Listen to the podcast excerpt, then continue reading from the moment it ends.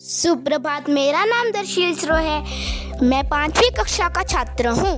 आज मैं बताने वाला हूँ रसोई में प्रयोग होने वाले शब्द के मुहावरे। पहला, अनार। एक अनार सो बीमार। अर्थ, वस्तु कम होना और मांगने वाले ज्यादा होना। वाक्य, आजकल सरकारी नौकरियों का हाल एक अनार सो बीमार जैसा है। दूसरा, आम। आम के आम गुठलियों के दाम। अर्थ, एक काम से दुगना लाभ होना। वाक्य, मैंने पुराने खिलौने बेचकर नए खिलौने ले लिए, इसे कहते हैं आम के आम गुठलियों के दाम। तीसरा, पापड़। पापड़ बेलना। अर्थ, बहुत मेहनत करना। वाक्य, 10वीं कक्षा में प्रथम आने के लिए बहुत पापड़ बेलने पड़ते हैं। चौथा, जीरा। ऊंट के मुंह में जीरा।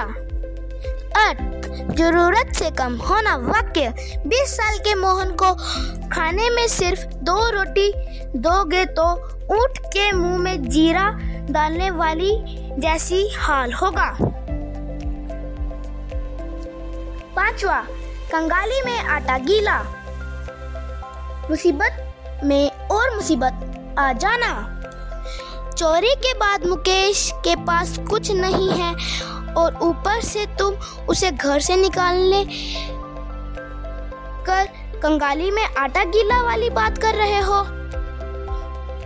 छठा, दाल।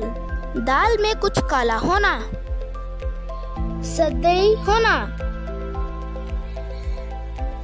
वाक्य, अध्यापक कक्षा में पहुंचते ही तभी समझ गए कि दाल में कुछ काला है। धन्यवाद।